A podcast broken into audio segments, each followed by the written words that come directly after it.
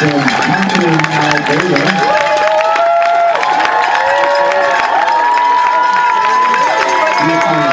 McDonald.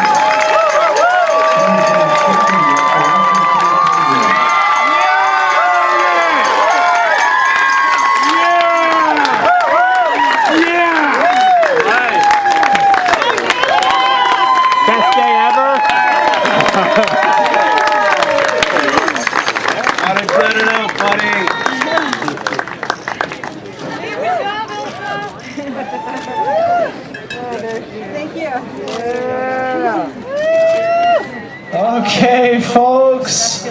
here we are back.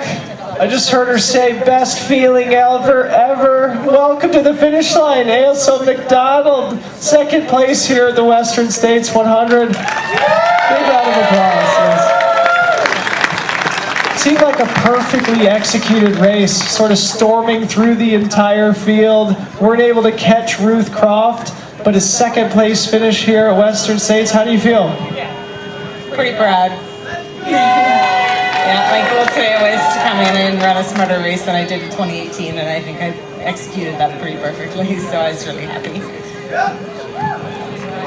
They, they are in agreement with you on that, so I think we're heading the right direction. In 2018, the temperatures I think were pretty similar to this year. Was there anything that you were thinking about going into this race that you really wanted to execute on that you were able to do clearly very well today? I just knew I had to manage the heat better. Thankfully, it was a little bit cooler today than it was in 2018, but I also knew I had to pace myself right for rather than going out hard on the escarpment and destroying myself in that first descent and walking the rest of the way. So, yeah, I, I held back for the first good part of the race, and it paid off. Can you give us some of the details? Because it seemed like you just built momentum throughout the day. Was it one of those situations where you keep passing people and keep building momentum and sort of carrying that positive energy, or how did it play out? I just felt like I paced myself really steady and appropriate throughout the day, and um, I think a, a lot of people out pretty hard. So once you start to catch them, and when you pass them, it feels really good. So yeah, it does give you a bit of momentum and a bit of confidence. So yeah, a good drive. At 41, I, we believe you ran the 10th fastest time ever in not an easy year. I'm wondering how that feels. I didn't know that, but that's I was pretty happy to come in under 18 hours. Last time I ran this course, I was 21 hours, so huge PR.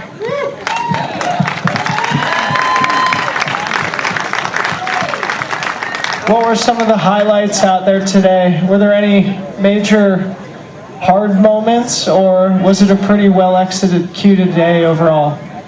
Oh, there's always hard moments. My feet were definitely pretty sore after the descents, but um, there was a lot of really highs, high moments today too, because um, I had a much better race than I did in 2018, so I was able to enjoy the course a lot more than I did then. So uh, catching some of the scenery and just taking it all in, so it felt like a completely different course today altogether.